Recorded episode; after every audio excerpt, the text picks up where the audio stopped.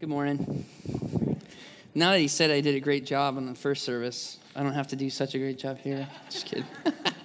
Lower the expectations a little bit, please. You guys already listened to Frank, so I guess I don't have a chance of that. Uh, Frank's one of my mentors. I love him. But if you were here, who was here two weeks ago and got to see Frank? Yeah, okay, so pretty good number. Okay, they brought me in to fix a little bit of his mess. Uh, I know he can be a little negative when it comes to Arizona sports, okay? If you were here, you know he was a little bit of a Sanballat when it came to uh, the Suns getting to the finals and then winning. We're not all like that over there at Arcadia. I, am pretty dang hopeful. Suns in four. I'm, I'm hopeful. Yes. Yes. Well, happy, happy 4th of July. Um, I also want to take the moment. There was also a, video you guys got to watch when uh, Frank came. And in that video, you saw a gorgeous little baby crawl up to a camera and, and break the camera or something. Um, that was my daughter. Yeah, I had, to, I had to own that one. You guys are like, how does something so beautiful come from that guy? Well, I don't know. I married a beautiful woman, and I guess that's it. But, well, if you've been with us for the past few weeks, you know that we're in Nehemiah. So if you have your Bibles, this week we're going to be in Nehemiah 6. Go ahead and open them to Nehemiah 6. That's where we're going to be. If you're just now joining us, uh, I want to catch you up a little bit. And if you've been here, then it's a good jog of the memory. But I'm going to go through some context stuff and then kind of run through the old chapters that we went through. Um, before I do that, let me, let me pray.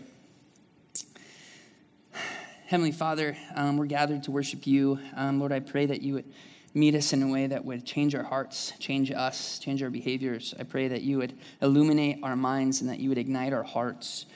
Lord, I pray that I would be forgettable, um, but that your word and your message today would be memorable and it would be lasting. Um, Lord, I do pray that you would bless this time. We love you. In Jesus' name, amen. Well, I'm going to start with just the book of Nehemiah. Nehemiah is a story among the greater story of the Bible, it's just one story of the, of the one giant book. There's 66 books. One of those books, within the main book, it's Nehemiah. Nehemiah is a, about God's people returning to becoming God's holy, covenant, treasured possession people. So they're not being that or operating in the, the, the, right way, and then they return, they're returning to that. And a part of that is building a wall. It's not about rebuilding a wall, it's about rebuilding this distinction as God's holy people. Well, uh, a little bit of the backstory these Jews were taken captive like many years before Nehemiah comes around. They were taken from Judah, so the Israel was split in two. There was northern kingdom, Israel, and southern kingdom, Judah. And then Judah was conquered by the Babylonians. Babylonians took them to Babylon. Then Persia comes in, kicks the Babylonians' butts, and then sends a lot of the Jews back home. You can read a lot more of that in Ezra, which is the book right before Nehemiah, or in, in Haggai. But then there's also some Jews that instead of staying in, in Babylon or going back home to Jerusalem, they actually moved further east to Susa, which was the capital of Persia. That's Nehemiah, and that's some of the people who are going to be going with Nehemiah. In chapters 1 through 3, we learn that there's this guy who, by vocation, is a cupbearer which is a pretty cool job. You get to eat food and drink all the drinks and hang out with the king until like you get poisoned, but until that moment, it's pretty dang cool. So this is his vocation. He's also a Jewish man, uh, and we learn that he's serving King Artaxerxes. Artaxerxes is the stepson to Esther. So this is really cool because 30 years earlier, the story of Esther would have happened. And this is, again, just showing how the Bible is just one story. It's one story pointing, pointing to something. We'll, we'll get to that. But uh, King Artaxerxes, son of Xerxes, stepson to Esther, uh, Nehemiah learns, oh man, my hometown, that those walls still broken. Nobody's built them up. And to him, he's thinking, oh man, they're, of course, they're built for defense and all that kind of stuff, the walls. But he's also thinking, oh my goodness, God's people are not being distinctively God's people. And so he's, he's heartbroken and he prays for months, four months, literally, four months. He prays, and then he's also strategically ready with a plan. So he prays and he's ready with a plan. Interesting move. Well, God provides, and King Artaxerxes talks with him. He says, Yo, what's up? And then Nehemiah tells him, I want to go back and build a wall. So King Artaxerxes gives him his blessing, says, Go ahead, and go ahead and take a whole bunch of guys who are in my army who are, you know, going to protect you and stuff. So he sends him. Well, now we have a bunch of Jewish people raised in foreign land because of the sins of their fathers coming to the promised land where they're going to face opposition, but God is going to be with them. Does this sound familiar? This is really similar to the story in Exodus when God's people leave the captivity of Egypt and move into the promised land. Really cool. Like there's again, it's like one story. It's almost as if, you know, there's one author. it, it is that, God. Well, it moves into chapter four where we get the real taste of adversity and opposition. Sanballat, Tobiah, the whole gang. If you look at a map, you'll see that it, all their enemies just completely surrounded them in Jerusalem. And we, we kind of learn, we don't kind of, we actually, we do learn that there's four main things they knew that really helped them during this adversity. When God's people face adversity, you have to know at least four things. I'm sure there's more, but when I read it, I thought four was good for chapter four. So, first thing, they knew, they knew their identity. Their identity is what ended up giving them their mission to be God's people and building up the wall. But also, they didn't just put too much emphasis on the I in identity, which is a lot of times what, what, what we do. They knew that who they were was not found, their identity was not found in who they were, their identity was found in whose they were. They were much more concerned with the mission they were given because of God being God's people. In fact, in Deuteronomy 7, God writes to them and he says, You are my chosen, I chose you. You are my holy, set apart, different. You are my treasured possession. So that's they're operating out of that. And that gives them this mission to pursue that distinction by building up the wall. In, the, in this time, though, for you to be one of God's chosen people, you had to be Jewish, or you had to become a Jew and live in the land of the Jews. So it was either by location or by family. We'll get more into what that becomes later, but the first thing they knew, they knew they had to know their identity in the face of this opposition. Second thing they knew was the appropriate sense of urgency. The appropriate sense of urgency. Uh, in 2016, I became a paramedic, and I was doing the bivocational thing, and then I ended up, uh, COVID happened, and instead of being a very strong and like wonderful paramedic, I was being a pastor to youth kids, and it just didn't work to tell you know youth kids, mom, yeah, I was transporting a COVID patient yesterday, but I'm fine. I wear a mask. Like it just doesn't work. So I had to quit that for a time. Um, so right now I'm not doing paramedic stuff. But one of the stuff you have to know as a paramedic is the sense of urgency. You're always wanting to move in an efficient pace, but there's times where you can, we call it stay and play or load and go. And if you load and go, and it's one of those code three kind of things, lights and sirens, uh, which you can go code two, which is you just drive normally, no lights and sirens, or you can go code three, which is like all the lights and sirens. I don't know what code one is or four. I think it's just, I don't know why it's two and three. They didn't tell me that. But you go through all school and it's like, what is code one? I don't, you're sleeping. I don't know. So, uh, but you have to know the appropriate sense of urgency because if you go code three, you're entering into the most hostile part of EMS. People, if you look at the statistics, and this stuff they tell you a lot when you go through your EVOC training, your emergency vehicle operation certification. I think that's it. When you go through your EVOC training, they train, they watch these videos of all these ambulance crashing, getting hit, and it always happens in an intersection when they're going code three. People just like slam on their brakes. They don't know what to do when there's somebody, there's an ambulance. Well, if I'm going to tell my EMT so I'm a paramedic, so I'm working with the patient. My EMT is going to drive me into the hospital. If I'm telling my EMT we're going to go code three, it's got to be really, really urgent. One of the things we learned here is that they found it very urgent. They slept with their clothes on. I don't know about you, if I work all day, sun up till the stars come out in Arizona, I don't want to sleep in those clothes. But they were so urgent. It was so urgent to them that they were willing to sleep in their clothes, be ready to fight, and work in the day. We'll learn later how quickly they were able to finish God's mission of building this, this wall, but they were willing to stay in danger. This is how urgent it was to them, rather than pause God's work. They also knew how God worked. They knew how God worked. This is important. A lot of times we're waiting for some overly miraculous thing to happen to see God's hand working and moving, but God uses, God works supernaturally using natural things. God works supernaturally using natural things. It's not about uh, some crazy miraculous thing happening, but that God calls us to be faithful in these times, um, just as they were, and then He uses that. It says it doesn't say that they just prayed and waited. They prayed and set a guard when they were under attack, when they were being threatened. So not only do they pray and acknowledge God's hand in it, but they also act and move. They were willing to ask God to move and be what God used. They didn't just ask God for things, they asked God what things God might use them for. So they were willing to be used. It makes me think of a few prayers that we probably pray, and it's good that we pray Lord, clothe the poor, feed the hungry. It's good things. Are we also asking, are we willing to be those things that to fulfill that prayer? Lord, help the Suns win. Put me in at point guard. Lord, I'm ready. I'm willing. Well, they had to know how God worked, but they also needed to know their weapons. Uh, Nehemiah uses the sword of the Spirit well, God's word. He prays scripture. He's praying Jeremiah when he prays in Nehemiah 4, which is kind of cool.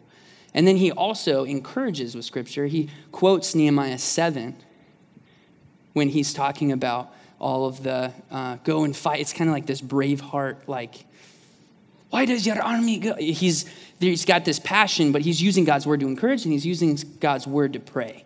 So he wields the sword of the Spirit well, and it's because he knew who his enemy really was. He knew there was more than just people. We have to know our enemy, and we have to know the right weapons to fight the right enemy. So, those are the four things. Then we move into chapter five, and we enter this cycle of repentance that the Jews are in. This cycle of, of repentance. God has this good relationship with, with man and they're good, and then they sin and mess it up, and then they're in a bad relationship with God. God disciplines them, and then they repent, and then uh, they are made right in the covenant. And then it happens again and again, and we saw that in chapter 5. We'll see it again in 13. But in chapter 5, they're exploiting the poor. Nehemiah rebukes them, God's discipline. They repent, and basically, what we get is people mess things up. God fixes things and people mess things up. If you look at my life, you'll see that people mess things up and God fixes things. What I'm getting at is we're going to be looking at how this covenant that they're operating under, God's covenant people, and trying to be faithful in the midst of it, is really a message to point towards and a sign to point towards the new covenant in Jesus that rides on his faithfulness. So that's really what we're seeing here is but still the Holy Spirit's able to work through Nehemiah to be faithful in the midst of this. So we're going to see how Nehemiah is faithful in the face of adversity. Instead of being fearful, that's going to be a main theme of what we're going to talk about. Instead of him being fearful, he chose to be faithful. So let's start verse 1. Now, when Sanballat and Tobiah and Geshem the Arab and the rest of the enemies heard that I had built the wall and that there was no breach left in it, although up to that time I had not set up the doors and the gates, Sanballat and Geshem sent to me, saying, Come and let us meet together at Hakkephirim in the plain of Ono. But they intended to do me harm. And I sent messengers to them, saying, So he responds, I am doing a great work, and I cannot come down. Why should the work stop while I leave it and come down to you? Now, if he were to stop and come down to him, this was miles away for him to go to Samaria. So it would have taken more than just, you know, going out for coffee. It would have been like a hike. And he's not about to do that to pause God's work. So Nehemiah says, oh no, to oh no. not dad jokes, I'm right. But this is serious. When we're on God's mission, church, there is always going to be opposition and there's always going to be adversity. That's how it is. Jesus dealt with it, and we're going to deal with it. Nehemiah deals with it.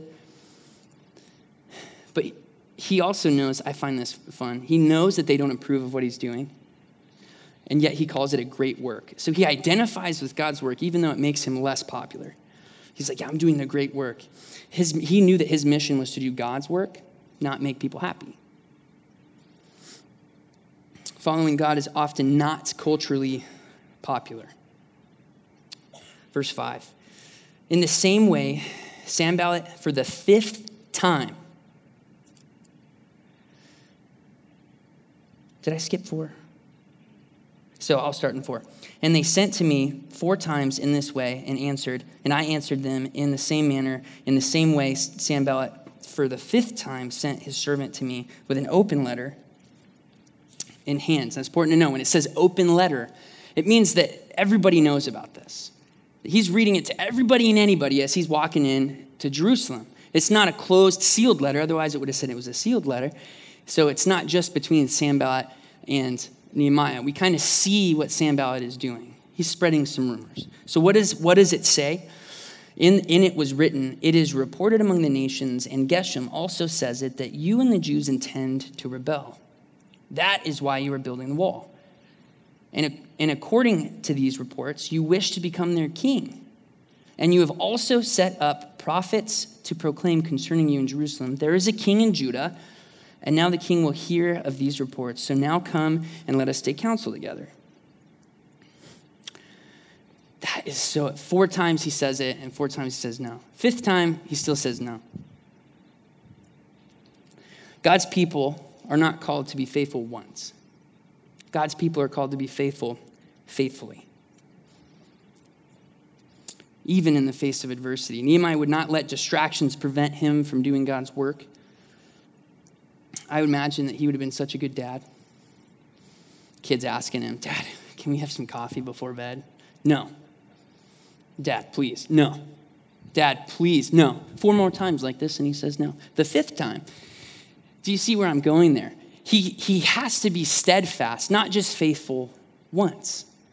I think often that we get stuck in this mindset that we just have to do, ah, okay, I did it, I did it faithfully, now I can move on. No, we're called to be steadfast in our faithfulness as God's people. Well, even after countless steadfast responses to these distractions, Sanballat and Tobiah, they relentlessly persist. Makes me think of a few other things that relentlessly persist. Busyness. We first, we definitely look at busyness as a virtue. People ask, How are you doing, man? I'm good, I'm busy. I use my time well. That's what we're really saying. You know, I got a lot of things to do and I'm important. So we look at busyness as if it's like a virtue. But it's interesting that when we really get busy, the first things that go are most of the times most important things and things that are most life giving to us. Sometimes the first things that go are spiritual disciplines. I just didn't have time to read this morning. I had to get up early and start at work or what have you. Or we think about how, you know, I just couldn't make it on Sunday because I had to do this or that. It's not you guys, though, because even on 4th of July, you're here. That's what I'm talking about. I'm just teasing. Somehow we can still make it to the gym. If you're me, gym's first thing to go. But some of you will make it to the gym, and most of us, most all of us, will still watch our Netflix show or, or Amazon Prime. I don't discriminate. I don't know. Whatever. It's Gilbert out here. I don't know what you guys, Is it Netflix? Or? Well, another thing I feel like that gets us distracted and is always persisting is our pursuit of safety financial safety, physical safety. We, instead of putting priority of safety in its rightful place, we get distracted by it and put it in a place above what God might have us do. So we don't ask and, and answer faithfully what God, what might you have us do? It's we, we act out of what makes us safe and comfortable. I'm not saying that's a bad thing. We should, we should be safe. We should pursue those, but it should be second to what God might have us do. The last thing is Nehemiah doesn't stop and get distracted so he can go and play politics. I love that. It's not important to him to have good uh, foreign relations. It's important to him to go do God's work. They're making stuff up, trying to pick a fight, and instead of addressing it, he stays doing God's work. Let's move on. Verse 8. Then I sent to him, saying, No such things as you say have been done for you are inventing them out of your own mind. You're making that up. For they all wanted to frighten us, thinking their hands will drop from the work and it will not be done. And then he, and then he turns and he prays to the Lord. But now, God, strengthen my hands. So he just calls truth what it is. That's not true. And then what does he do? He acknowledges God. He didn't stop to go and plead the truth to King Artaxerxes. Hey, you know, King Artaxerxes, they're going to be saying some things about me. Don't believe it. He doesn't stop and pause to do that. No. See, King Artaxerxes knows Nehemiah. And Nehemiah, up until this point, has con- consistently, steadfastly pursued faithfulness. Nehemiah knows that if his, if his faithfulness pushes towards his blameless, blame, blamelessness, if he's found blameless, then when something like this comes up, it wouldn't bring shame on him when, when he's slandered. King Artaxerxes would have known him well enough to know what he's not. And he knew that. Nehemiah knew that that was going to happen. So he doesn't waste time trying to plead what was true, what wasn't to King Artaxerxes. If we are faithful like Nehemiah to be blameless, slander will bring shame on those who say it rather than us. This is again to be steadfast in our faithfulness. Titus 2 7 and 8 says it this way Show yourself in all respects to be a model of good works. And in your teaching, show integrity, dignity, and sound speech that cannot be condemned, so that an opponent may be put to shame, having nothing evil to say about us. We have to take seriously our steadfastness and faithfulness. What's more is Nehemiah shows this heart of submission to King Artaxerxes. This stuff that's being said about him isn't true, but it very well could be. I can imagine this guy who's zealous for the Lord and wants God's people to be free from this Gentile rule might want political salvation from King Artaxerxes. It would make sense to me. Uh, yeah, maybe we should have a, a king of the Jews back. And, and they're looking forward to the prophecies that have come from the Old Testament, thinking, oh man, maybe this is the time. Nehemiah doesn't do that. Nehemiah stays submissive to King Artaxerxes. Nehemiah's submission to God was expressed through his submission to the leaders God placed over him. Nehemiah's submission to God was expressed through his submission to the leaders God had placed over him. So he was willing to submit to someone who God placed over him, even though he was a Gentile, even though he would have been close enough to him as a cupbearer to know his sin, to know his imperfection, to know why he shouldn't be in office, why he shouldn't be there. And yet, he's faithful to submit to him. That's interesting because the very heart of the Jews, of what they were told to do by God when they were leaving Jerusalem the first time, so this would have been Nehemiah's ancestors. That was in, we read about this in the book of Jeremiah. Jeremiah was uh, one of the prophets at the time. And Jeremiah says, so he doesn't stop at submitting to the king, he actually seeks his welfare. In Jeremiah 29, it says, But seek the welfare of the city where I have sent you into exile. That doesn't make sense to me. These are the bad guys, God. These are, the, these are Gentile gods, or guys. These are Gentile guys. I shouldn't be serving these guys and seeking their welfare. No. That's not, that's not what God tells him to do. What does he say? He says, and pray to the Lord on its behalf. Don't just, don't just submit to them, seek their welfare, pray to, for them, and in its welfare, you will find your welfare. Are we so loyal to our citizenship in heaven that we are willing to pray for, seek the welfare of, support, and submit to whoever our leader is? Whoever our president is? Whoever our boss is? Got really quiet. Side note all these heroes, these Old, Old Testament talks about, is really pointing to the one main hero. You know who else was accused of trying to set up a political kingship and was accused of starting an insurrection?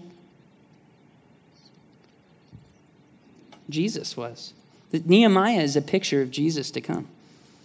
Again, this is just one story really cool how we're going through the Old Testament and we still see how it connects. Everything connects. God is the only author, true author of Scripture.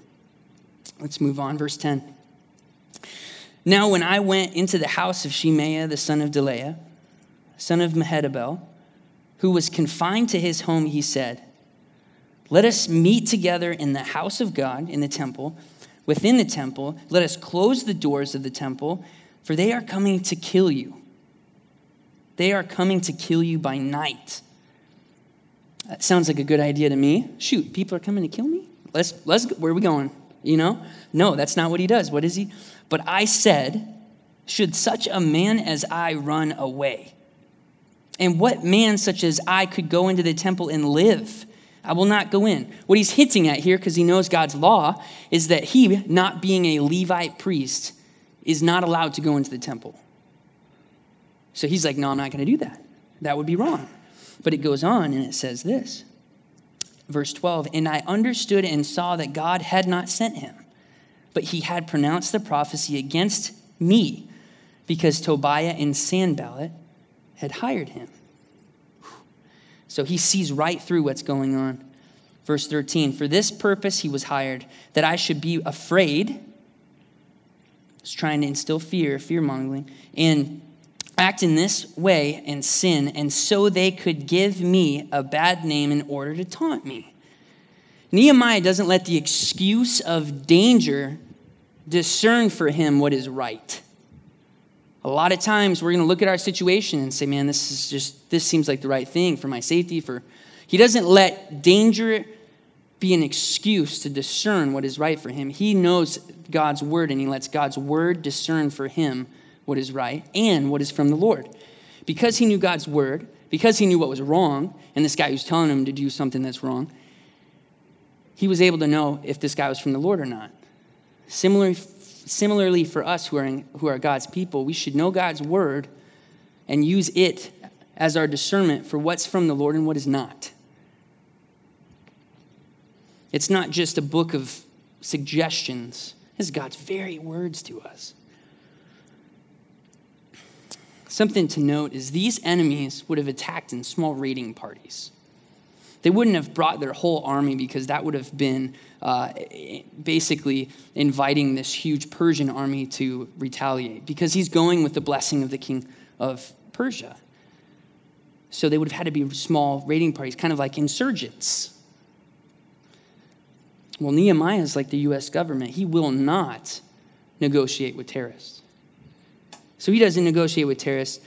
There it is. There's my Fourth of July plug. Um, but God's law said he couldn't go into the temple. He's not a Levite priest. In fact, if he had gone into the temple, God's law said that, that was a penalty, uh, that that was, would be penalized by death. So you go into the temple, you just got the death penalty. So he's, okay, this is serious. And there's another king who we read about who goes into the temple. His name's King Uzziah He thinks he's all that and a bag of potato chips, walks into the temple, burns some incense. He ends up getting leprosy on his head. So, this is pretty serious deal. It's not just a room. You can't go into the temple. But here's another thing that's going on in the background. He says, I'm not going to do that because that would be a cowardly move. Everybody else knows I'm here trusting and fearing the Lord. I'm not here trusting and fearing what these people are trying to put in me. I'm not going to answer to that fear. I'm actually only going to answer and, and heed to what God's word says. He would have not only been discredited by the people there, he would have in himself been operating how he wasn't created to operate. Well, instead of expressing a lack of trust in God, he expresses this lack of trust of God. And I think of this psalm, Psalm 33. David writes this and he says, No king is saved by the size of his army. Nehemiah knows, man, it doesn't matter how many people you bring up against me, it doesn't matter how big your army is. No warrior escapes by his strength, great strength. A horse is a vain hope for deliverance. What's interesting is when you would talk about your army by the nations, when you would keep records, you would count the horses you had as your cavalry. It was important and it showed your great strength, how many chariots you had, how many horses you had. So it, it says uh, it wasn't about the horses. Despite all the horse's great strength, it cannot save. Here we are. But the eyes of the Lord are on those who fear him, on those whose hope is in his unfailing love to deliver them from death and keep them alive in famine. Nehemiah was willing to stay in danger rather than sin for self preservation. To be faithful, we cannot make decisions formed from fear. We make decisions formed by God's word. We're called to be faithful, faithfully, by using God's word as our discernment. We read on, verse 14, again, he, he, the camera angle switches to him talking to God, and he says, Remember Tobiah and Sanballat, oh my God. According to these things they did, and also the prophetess Noadiah and the rest of the prophets who wanted to make me afraid. Remember them, God, this wicked thing that they did. There's a few things that happen here. It's real similar to the prayer he prayed in Nehemiah 4. It's not just a prayer, Lord, deliver me. This is a prayer, Lord, get them. In Nehemiah 4, he prayed something similar, but here's the thing that he's really, he's really saying this vengeance belongs to the Lord. You know what it doesn't say? It doesn't say that he rode out to uh, Persia, grabbed some more troops, and then brought them back and then destroyed these people who are opposed to them. It doesn't say that he mounts up an attack even with the people he had. What does he do? He gives it to the Lord. Here's something that's pretty cool I heard said once God's vengeance never has collateral damage. We always should be trusting the Lord with that. But it's not, it's not up to us, and that's what he declares here. And I'm not saying that you should pray this over the people who cut you off on the freeway, by the way. Hey, you pull up next to them, praying for you. No, that's not what I'm saying, okay? Let's read on verse 15. So the wall was finished on the 25th day of the month of Elul. So this would have been six months that he gets the project finished from the time he talks to King Artaxerxes to the time that he, this is written where it's finished. So it's about six months. This dude was put to work, man. For almost a century, they've been trying to build this wall and failed. They've started and stopped and started and stopped, and they haven't been faithful to finish it. So six months, this guy gets it done. If you want to, if you want to get something done, man, you give it to somebody who's busy. And this guy, this is our guy. So, and then it says in 52 days. 52 days. So 52 days they slept in their clothes. 52 days they didn't go home to see family and take a break. 52 days. But they had it, it was so urgent for them. Anyway, I think that's just amazing. They built the walls of Jerusalem in 52 days. Verse 16, and when all our enemies heard of it, all the nations around us were afraid and fell greatly in their own esteem. They're humbled, for they perceived that this work had been accomplished with the help of, doesn't say Nehemiah, with the help of our God. What started as enemies trying to make people fear them became these enemies fearing God. after faithful and steadfast labor that Nehemiah and these people, I mean, it wasn't, I can just imagine day after day, 52 days. Have we even, I don't, I can't think of a time that I have actually uh, done something consistently every day, all day for 52 days. And these weren't just people who were builders. These were perfumers. We learn about that in chapter three. We learned that these all different types of people come together to do God's work, but it was urgent and it was important to them. And after this faithful and steadfast labor, God was feared. God's glory was had. Nehemiah wasn't feared, it was God. But like Nehemiah, for people who are in Christ, for God's covenant people, our why, our reason for why we do the mission of God, why we labor, why we get our hands dirty, and why we get calluses on our spiritual hands, the reason, our why we do this is God's glory not personal prosperity, not just richness of blessings, not, here you go, because it makes me feel good. You know, I like giving back, it makes me feel good. That's not why we're called to be faithful. Newsflash God's glory is not about us, it's not about you, it's not about me. I will say this seeking God and being faithful to Him does bring blessing, and it brings good, and it brings peace. But that isn't our why. We should be most concerned with God's glory, not what's in it for us. The problem here, let me read this or say this Romans 8 28. So when we uh, come to this place of adversity and we're trying to be faithful to God's call for us, and it's hard and it's difficult, we have to cling to God's promises. And here's one of them Romans 8 28. And we know that for those who love God, all things work together for good. for those called according to his purpose. We have to cling to that. Here's the problem, though, with our sinful minds what we think is good isn't actually what's best for us. We have to, we have to at some point recognize that we don't have it figured out. And we have to also recognize God does have it figured out. When we seek His glory, that's us seeking our good. When we seek His glory, that's us seeking our good. That's what's best for us. Makes me think of Joseph. If you've, if you've read Genesis, you've gotten to hear the story of Joseph. If you haven't, you absolutely should because it's an incredible story. Again, it's one story among the greater story of the Bible. This guy, Joseph, is humiliated time and time again. His brothers sell him into slavery. In fact, every time, though, he's faithful. One time, his faithfulness is what got him humiliated. The wife of his boss tries to seduce him over and over and over again, and he keeps being steadfast in his faithfulness and says no. She gets mad and she ends up telling the lie that he tried to rape her. He gets put in prison. His faithfulness actually led him to personal humiliation. Well, we know in the end of this story, he is exalted. Just like those who are in Christ, we will be exalted in the end. His personal humiliation, though, led to him coming to this position in exaltation later in a way that would be, bring salvation to the people around. Because of him, God was able to have them store up food through the seven years of famine.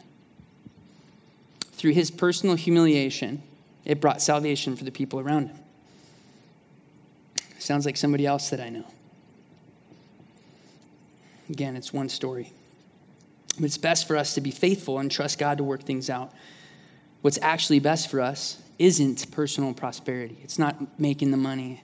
Money doesn't make things easier, even though I wouldn't know. I've never had a lot of money. It's not rich blessings. It's not what makes us feel good. And here's another it's not what makes life easier. We're not promised it gets easier on this side of heaven. We're called to be faithful. Let's move on, verse 17. Moreover, in those days, the nobles of Judah sent many letters to Tobiah and Tobiah's letters came to them, for many in Judah were bound by oath to him because he was the son in law of Shechaniah, the son of Arah, and the son of Jehohanan, had taken the daughter of Meshullam, the son of Berechiah, and as his wife. Also, they spoke of his good deeds in my presence. They're talking all about how great he is, and reported my words to him. And Tobiah sent letters to make me afraid. There's that afraid again, trying to bring fear. So, what does he do?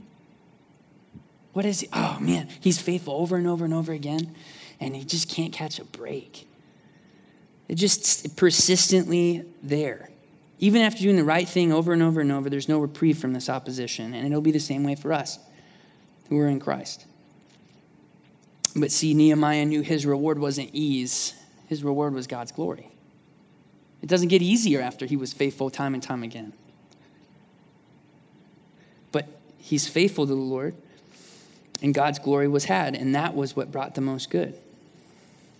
As displayed here, we too, the people of God, are called to be faithful faithfully, even when it doesn't seem to serve our personal best interests. And the consistency of this opposition changes faces, but the consistency should show us who the real enemy is. The enemy is Satan and his demons.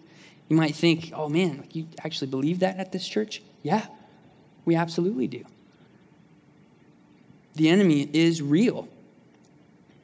Nehemiah fights this battle spiritually and physically, as we should, both in, in nat- by natural means, but also on our hands and knees, putting on the armor of God, Ephesians 6, taking that seriously. But we should know there is a battle, and we have to know who the enemy really is. We have to know the enemy is there. Uh, when I was in college, my first year, I didn't know how much I wanted to relax and just have a good time. And So I was in ROTC, Army ROTC. Um, it's really not that hardcore. Um, you get made fun of by the people who are actually in the Army. But they train you to be in the Army be officers in the Army. And uh, I wanted to have long hair and sleep in, and so I quit after a year. But when I was in, there was this class I took where I got to study different military tactics. And it was about infantry, so it's about how we would take over land and all this kind of stuff. Well, I got to study um, Operation Iraqi Freedom.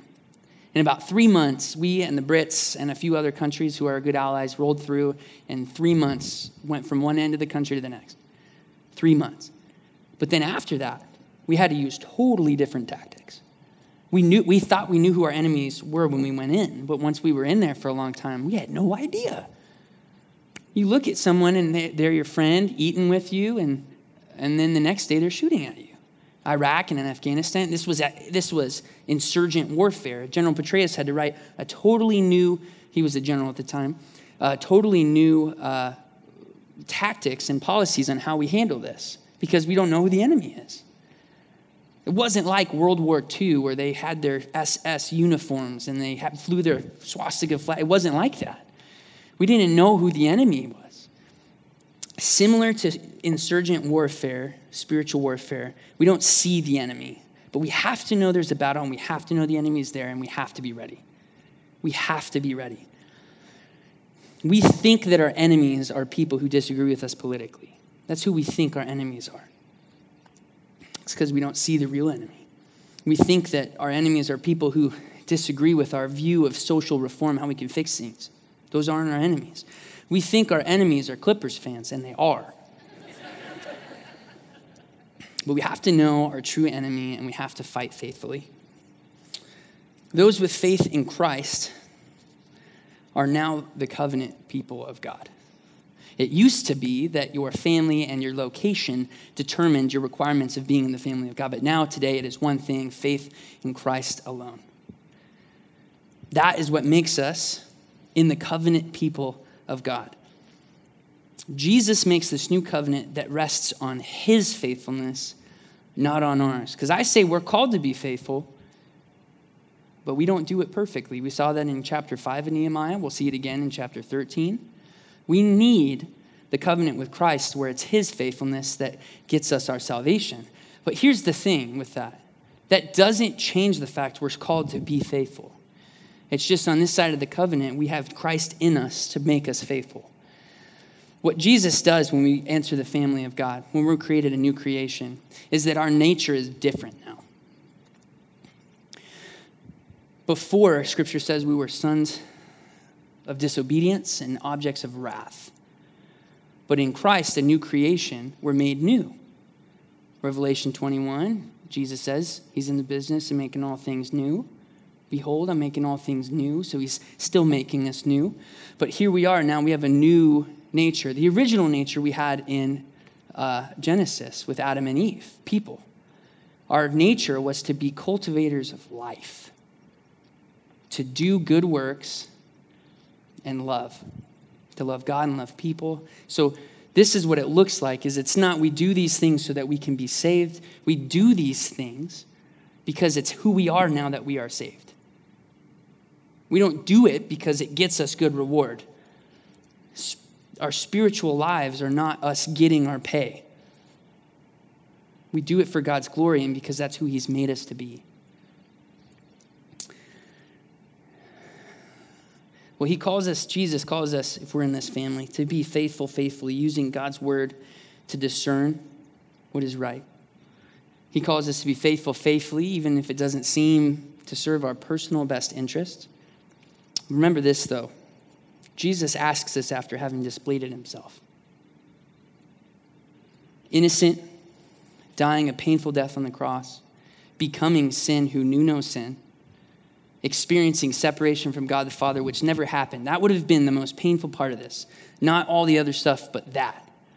And he does that so that we might be able to step in, be adopted sons and daughters in his family. But that doesn't seem like he was serving his own personal interests. Jesus shows us what, it's, what it looks like to perfectly be what we were called to be. So that every tribe, tongue, and nation may worship God in unity. In a minute, Jeremy's going to come up. Um, I'm going to pray, and then you got, we're going to go through communion together. But as we walk into communion, uh, we're practicing the renewal of this covenant that we're in. Because we don't get it right all the time, there's repentance. Take a moment as we do this as a sacred moment to talk with God and repent, coming back to Him, renewing this covenant. I recognize that the Christian walk is hard. I don't do it perfectly. But if we genuinely pursue being faithful faithfully for God's glory, it will bring our good.